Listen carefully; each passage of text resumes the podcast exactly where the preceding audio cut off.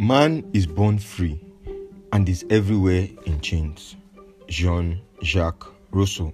Civilization. Has it hindered or fastened our progress as human beings? I'm sure you most likely have never bothered yourself with this question. Oh well. What's up, people of this weird planet called Earth? Welcome to episode 41 of HMIH podcast. Jean Jacques Rousseau. I hope I'm saying it right. Well, I'm your humble host, Damilari Mappa. Without further ado, as YouTubers will say, let's go on yet another journey of an influential fugitive. Well, you'd understand the reason why I said that later. Jean Jacques Rousseau, born in Geneva on 28 June 1712. His mom, Susan, died of puerperal fever nine days after his death. He was brought up by his father and paternal aunt, also named Susan. At age five, his father sold the house that the family had received from his mother's relatives, after which they moved out of the upper class neighborhood they were in before and moved into a lower class neighborhood of artisans. He spent a lot of time with his father reading different novels and learning so much from these experiences until his dad remarried and forgot the poor kid. Then his paternal uncle took charge of him. His uncle packed him along with his own son to a minister. Imagine. Well, he was always deeply moved by the religious services for a time and dreamed of becoming a Protestant minister at one time also. Oh well, I guess that was just a dream. So this followed series of other events till he found himself on his own, allegedly more or less disowned by his father and uncle. Then he started supporting himself, uh, took the job of a servant, secretary, and tutor, different jobs. So at age 20, he became the lover of a woman called De Warens, who was also intimate with the steward of her house.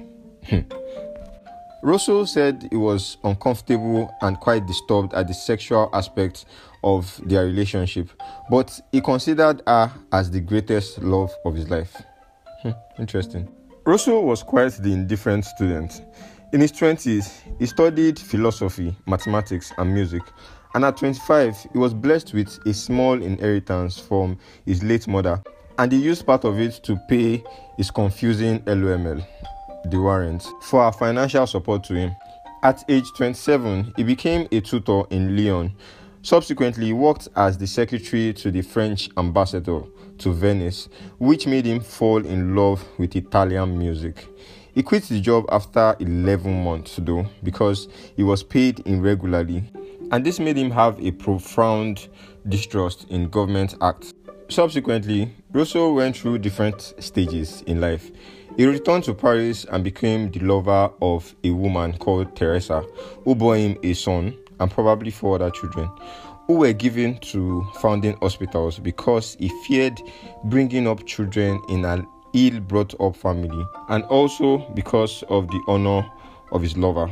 Rousseau wrote music which was celebrated, articles, essays such as the Discourse on the Arts and Sciences, where he described how arts and sciences were responsible for the degeneration of mankind, who were generally good by nature, in his own opinion. This article won him a prize and gained him fame. He then wrote his second major work, The Discourse on Equality, in 1755 when he returned to Geneva. He also wrote an 800 page novel of sentiment published in 1761, which was a huge success.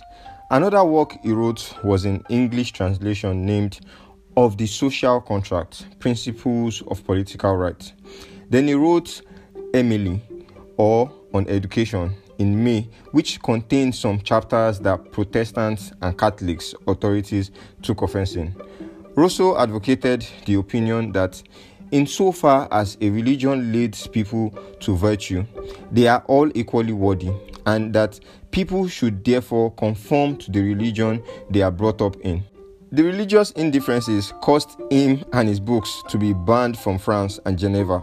His books were burnt and warrants were issued for his arrest, but he fled to Switzerland where he didn't really get any pity either. For more than two years, he had to hide somewhere. spending his time in reading and writing and meeting visitors also. He was treated as a fugitive just because he said his opinion, and then he was also charged for blasphemy. Hmm. Even his pastors started to call him the Antichrist. Imagine.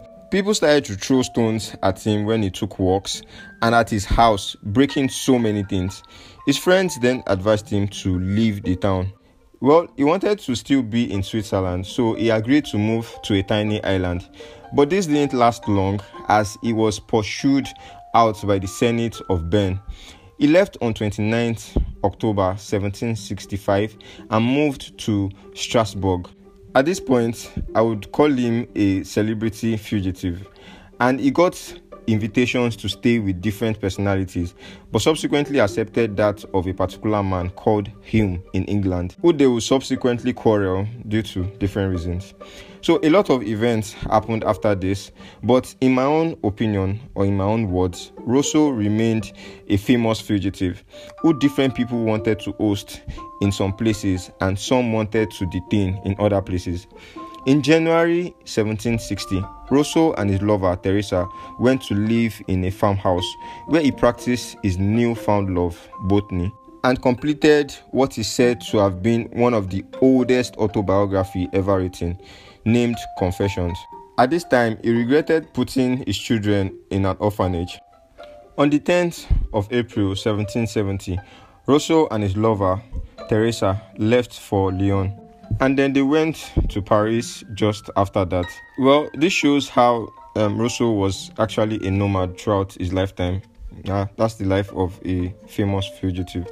In 1772, he began writing his dialogue, Rousseau, Judge of Jean Jacques, which was an attempt to reply his critics. Rousseau was such an active human and continued being active in his different field of interests until his health began to decline after a terrible accident in 1776.